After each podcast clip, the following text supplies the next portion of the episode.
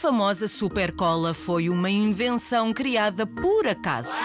Em 1942, o cientista Harry Coover estava a tentar criar uma substância para ser utilizada como uma lente de alta precisão, ou seja, uma superlupa.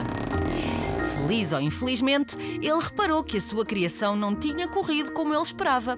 E aquela substância pegava-se terrivelmente a tudo em que tocava.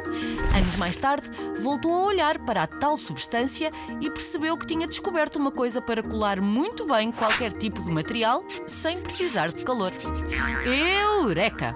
Assim foi criada a Supercola.